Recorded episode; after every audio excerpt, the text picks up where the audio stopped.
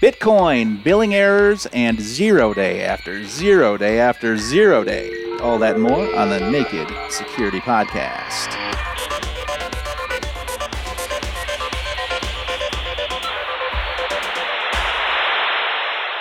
Welcome to the podcast, everybody. I am Doug. He is Paul, and we've got a veritable cornucopia of security stories for you here today. Some about crocodiles. Technically, there's only one crocodile. Thank you for clarifying. And it's not an actual crocodile, it's only a metaphorical crocodile. There we go. So if you're expecting like a great snapping frenzy, you might be disappointed, but it is a wacky story in its own right. Yes. So hang in there. Important clarification. Thank you. Uh, we'd like to start the show with a fun fact, and it's been a snowy winter here in the U.S., but not as snowy as 1978, when not one but two major blizzards hit in rapid succession. The so called Great Blizzard of 78 dropped 52 inches, or 130 centimeters, in Muskegon, Michigan in late January, while the so called Northeastern Blizzard of 78 dropped 27 inches, about 70 centimeters, in Boston in early February. And uh, I do have a way of bringing that fact back into the show when we talk about our This Week in Tech History segment. So strap in for that. Um, let's talk about crocodiles. Uh, excuse me, one crocodile. Sorry. this is uh, one self proclaimed crocodilian person. Yeah, it doesn't really work if you give yourself the nickname, but this is the self styled crocodile of Wall Street. Yeah, nicknames don't work that way, do they? No, they don't. You can't give them to yourself. I've been trying to get people to call me Cool Doug for years, and uh, it has not caught on. It just doesn't work that way. But this uh, this lady, the crocodile of Wall Street, with her husband, they've been accused of stealing many, many bitcoins to the tune of many, many dollars. So what's what's happening here? Well, what's fascinating about this, Doug, is this apparently goes back to the infamous Bitfinex breach back in 2016, mm-hmm. which was one of the early large scale, oh dear, we're a cryptocurrency exchange and we had a bank robber, virtual bank robbery. It's alleged that these two people, husband and wife team, the, the woman calling herself, oh dear, the crocodile of Wall Street, Uh-huh. and her husband, they're alleged to have, if not actually done the hack that allowed them to wander off with all these customers' investments at Bitfinex, at least to have come across or acquired some or all of the proceeds of that heist. So they're not accused of doing the heist, but of knowingly coming into money that they didn't get lawfully. It was, at the time, a whopping $72 million worth of Bitcoin. I am looking at the uh, the original article. It is adorable that uh, the the, uh, the teaser text on there is they stole nearly one hundred twenty thousand bitcoins worth about seventy two million. Yes, that's the crunch, isn't it? 120,000 bitcoins at today's value is north of 4,000 million or 4 billion dollars. Mhm. So I guess they're being charged with the offences related to the bitcoins, not to the dollar amount. But a lot of media articles said, oh, you know, New York couple alleged to have stolen $4.5 billion in bitcoins. Ironically, at the time, well, it was a mere 72 million, Doug. The interesting thing about this case, if we take the allegations at face value for a moment, it seems that the real complexity for the people who are accused of it is cashing out the money. And there are all these machinations that investigators claim they were able to track down, showing them trying to set up accounts and coming up with all these cover stories. So they're charged with, in plain English, with trying to shift around cryptocurrency that they knew was stolen, whether they stole it themselves or not, and of fraud. In other words, telling a whole bunch of lies along the way to give the impression to places where they could cash out the crypto coins that they had acquired them legally. But the vast majority of them, some significant percentage, I think around 80% of them, were kind of, as far as I can make out, sitting in cold wallets in the cloud. So it all hinged on, as far as I can make out, these cold wallets getting cracked. It turned out that dispersing them and cashing them out uh, was quite a complicated exercise. And in fact, if you go to the article on naked security and click through to the various law enforcement links, It's a fascinating article by, I think it was an IRS investigator, all the bits they had to piece together. And it, it's quite fascinating the, the machinations that these people are alleged to have gone through, in some cases to cash out as, as little as $500 at a time to buy gift cards. It seems, if it's true, they did manage to live a pretty high life, but the vast majority of these supposedly stolen funds were still sitting there while the alleged perpetrators tried to figure out what to do with them. I'm trying to think of how you would launder or tumble that much. It's just it's mind-boggling. You you, you couldn't do it. They, even if they tried to tumble it all, they that would clearly raise some red flags, right? There's this whole backstory they had to create to invo- to avoid triggering alarms at exchanges that were trying to do the right thing. You know, including well, let's do the transactions in smaller amounts so that they don't necessarily need to be reported. It's quite a fascinating story. If in the end some of the people who had lost their funds at the start yep. get them back in dollars, they'll probably be fairly happy. But if they get them back in Bitcoin, oh boy, they'll they'll probably be really, really, really interested because, like I said, it, what was 72 million at the time is north of four thousand million dollars worth of bitcoins now. All right. That is an interesting story. It's a self-styled crocodile of Wall Street arrested with husband over Bitcoin mega heist on nakedsecurity.sophos.com. And uh, something kind of the reverse of a mega heist. We have a uh, uh, what can only be charitably referred to as a uh, a billing error, like when you're playing Monopoly, bank error in your favor to the tune of. Oh, yes, I'd forgotten about that card. Bank error in your favor. It's fifty dollars, isn't it? Yeah, something like that. Yeah, this was slightly larger, a little bit more dramatic than that, Doug. Mm-hmm. as far as we can make out, this was uh, recent severe storms in the north and northeast of the United Kingdom. And this relates to a power com- company that operates in northeast England. So this chap had a power outage, and because of the power provision in the UK is privatized, for the companies that get the franchises to operate these power companies, there are terms and conditions, and if you're without power for a certain time, they have to pay you a predetermined compensation. So I imagine he would have been getting a payout perhaps in the low hundreds of pounds. But they made a blunder, Doug. Hmm. And I don't know whether it was actually an underlying software flaw that's still there, or whether this was a special case because it was a it was a storm bad enough to get a special name. Storm Arwen was the first of the season, thus A. That maybe you know there was a special case. Oh, send us a CSV file and we'll we'll just shove it through the system. And apparently, oh dear, they took his electricity meter serial number as the amount to refund. Mm-hmm. So instead of getting, saying, £210, which would be, say, three days at £70 a day, he got, Doug, 2 trillion, 324 billion, 252 million, 80,110 pounds. How about that? had a 13 digit payment number. That's a lot of and bitcoins. They actually sent him a check attached to a letter, signed, and I'm using air quotes. It yep. was obviously a pre scanned signature, but it wasn't just an email. It was actually a letter that came through the mail with a good old school check with a QR code crossed, account of pay only. Yep. Pay this person's name only converted into words, the amount was so long that it didn't actually fit into the box. I was just seeing that. Doesn't even fit. No. so it wouldn't even be a valid check because the words and numbers can't match yep. because it runs out just before the one. Yep. And then it should say 110 pounds and zero pence or oh, whatever. That's but that's bad. missing. So he saw the funny side and he posted to Twitter saying, Dear at power company concerned, are you sure you have enough money to cover this amount? I looked it up and it is it is slightly more than the annual GDP of the economy of the entire United Kingdom of Great Britain and Northern Ireland. There you go. So it would probably have bounced.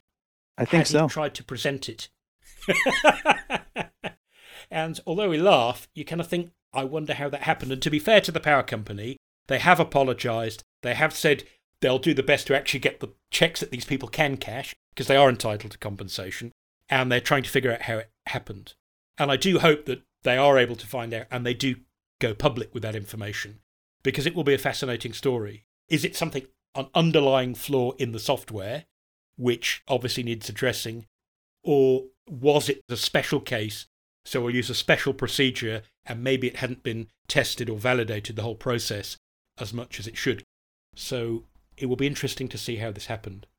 And well, and for all the stories we talk about here, where that end in uh, validate thine inputs, we now get to say validate. Don't forget to validate thine outputs too, because this this could have gotten caught uh, many times over, whether flagged for such a huge amount or requires supervisor signature, or who knows what else. Yes, requires supervisors, supervisors, supervisors. Too many supervisors required. Yeah. You'd think you're exactly right, Doug in this case, clearly the input wasn't validated because it's absurd, but the output should have been caught. Why not check the output as well? Because that's what's actually going on the check. So the point is that even though this did come from using the wrong input, the 13 digit electricity meter serial number instead of an amount in pounds and pennies, if you've missed the chance to catch it on the input, you've got a second chance to catch it at the output, and two checks are always going to be better than one. Exactly. Check that out. That article is called Power Company Pays Out $3 Trillion Compensation to Astonished Customer on nakedsecurity.sophos.com. It's time for This Week in Tech History. Well, we talked about the Great Blizzard of 78 a little earlier in the show. And this week, on February 16th, 1978, the first public BBS or bulletin board service was launched by Chicago's Ward Christensen and Randy Suess. The two men began work on the BBS weeks earlier after being snowed in by the storm. The CBBS, or Computerized Bulletin Board System, as they called it, was modeled after the Cork Bulletin Board Christensen's Computer Club used to post things for sale, helpful information, and requests for rides. While Christensen provided the hardware for the BBS, an S100 bus computer and a Hayes modem, Suess's home served as a nice central location in the city of Chicago where the connection to the BBS was a local call for most users.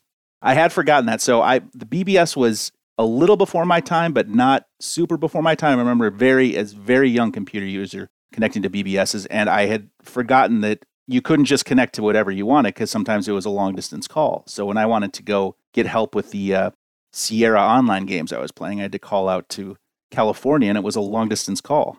Outside North America, Doug, certainly in most countries with a British heritage, local calls were metered as well as long distance ones. Ooh. So you had to pay for as long as you wanted to stay on. But that did have a slight advantage on its flip side.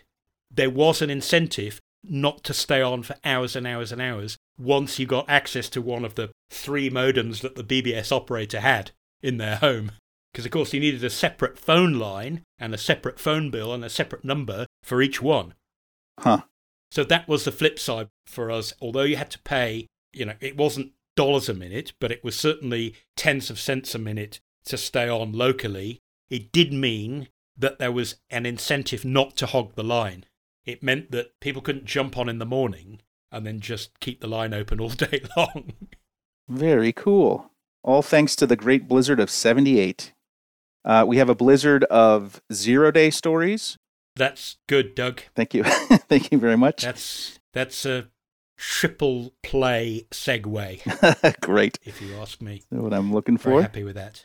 Um, so when we talk about zero days, if a you know a regular person were to ask what a zero day is, is it fair to say it's uh, it's basically uh, some sort of security hole or exploit that is discovered and abused by bad guys before the good guys notice it. So, in other words, this isn't a bug that's caught and fixed.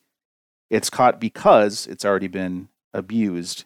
Yes, uh, in modern parlance, the, the, the zero is meant to remind you that even if you are the most proactive patcher in the world, even if you have a, a system for your entire organization's network that grabs and pushes out patches minutes after they appear, in the case of a zero day exploit, there are quite literally zero days during which you could have been ahead of the bad guys. But my understanding is that the term was transferred from the early days of uh, game piracy, where the big game creating software houses would drop in a brand new game and then the game crackers would go to work trying to figure out how to play it without buying the box, getting the license code. Remember those magic, those weird maps you'd get that were printed in funny colors, hmm so you couldn't scan them. And what's the third word on the seventeenth page of the manual? All of that stuff. And the crackers would try and remove that part of the program so it would work illegally. And if you could get a crack on the fourth day, that was pretty good. If you could get a like a three day crack, that was very good. And the ultimate crack, of course, would be the zero day, which meant that you actually cracked it on the same day it came out. So that metaphor was transferred to bugs. But of course, in the case of the bugs, the crooks could have found them long before. Yeah, and we're talking about three large companies that are affected here Apple, Adobe, and Google.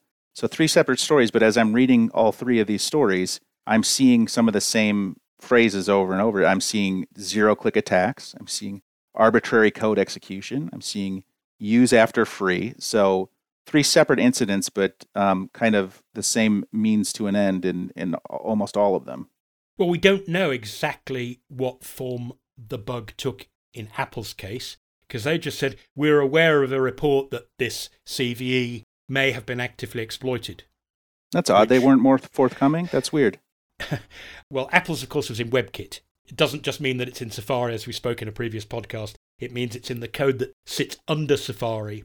So it's in any app that uses the WebKit rendering engine, say for its help, and it's also in any browser on your iPhone, because browsers on the iPhone aren't allowed to bring their own rendering engines. Even though it might not be Safari on top, it has to be WebKit underneath. Which I'm guessing not a lot of not a lot of people know that. If you're downloading Firefox for iOS, you might think, "Oh, this is uh, this is actual the actual Firefox engine underneath this." It's not. Yeah, and I think a lot of people, perhaps quite reasonably, like to have a bit of divide and conquer, don't they? So you might decide, I know what, I'll use Google as my search engine. Having done that, well, I'll use, say, Outlook.com for my free email, so it's a, a different company. hmm And then I'll stick to Meta or Facebook for my social networking, so that's another company. And I'll stick to Firefox, my browser, because that's not associated with any of the others. But you're right, on iOS and iPad OS, so on iPhones and iPads, all browsers that make it into the App Store have to use WebKit underneath.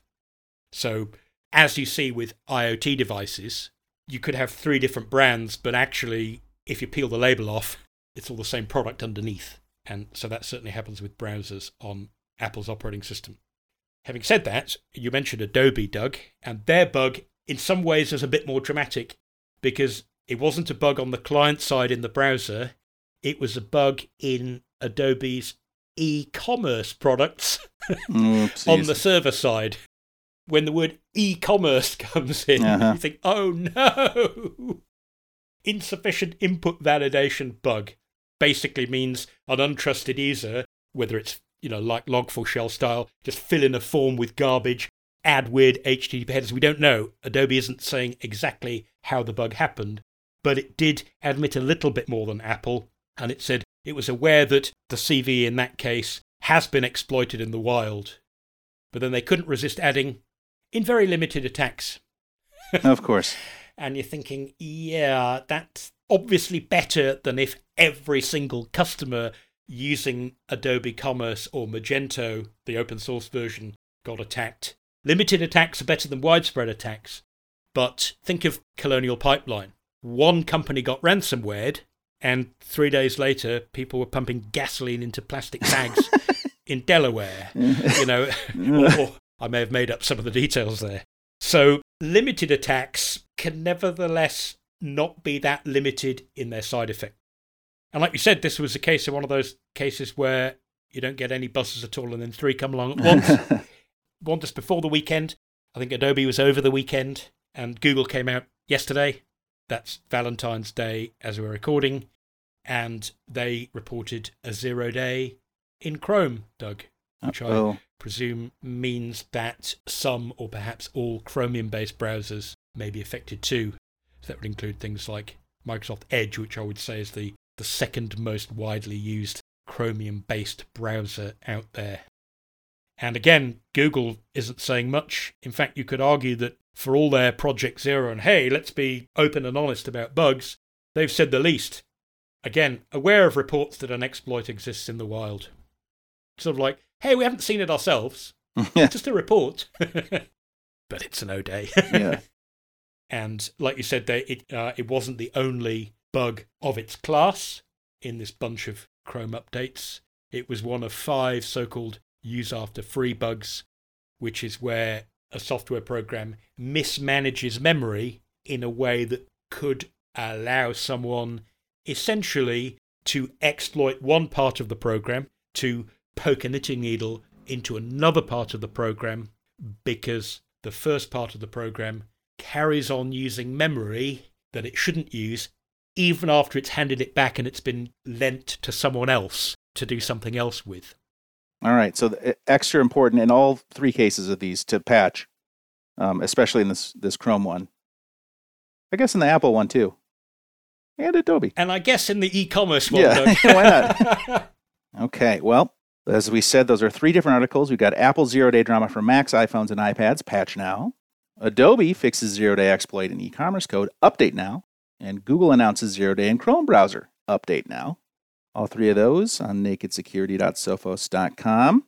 It's time for the Oh No of the Week. And this week, we've got an unfortunate comment from Naked Security reader Richard, who, on the story about the $3 trillion check from the power company, writes I was sent a demand to pay $0 once, and then a few weeks later, a penalty of $15 for not paying the bill of $0. Now, that sounds about right as far as billing errors go from power companies, in my experience. Yes, and that's why I think, although there's a funny side to the $2 trillion error, because it's just so jolly obvious, well, that's a little bit like, you know, we talk about use after free. If someone pokes garbage into a little bit of memory that is part of an image you're trying to display, then either the image will not display at all or it'll just have some weird noisy garbage in the middle of it. It'll be obvious that something went wrong.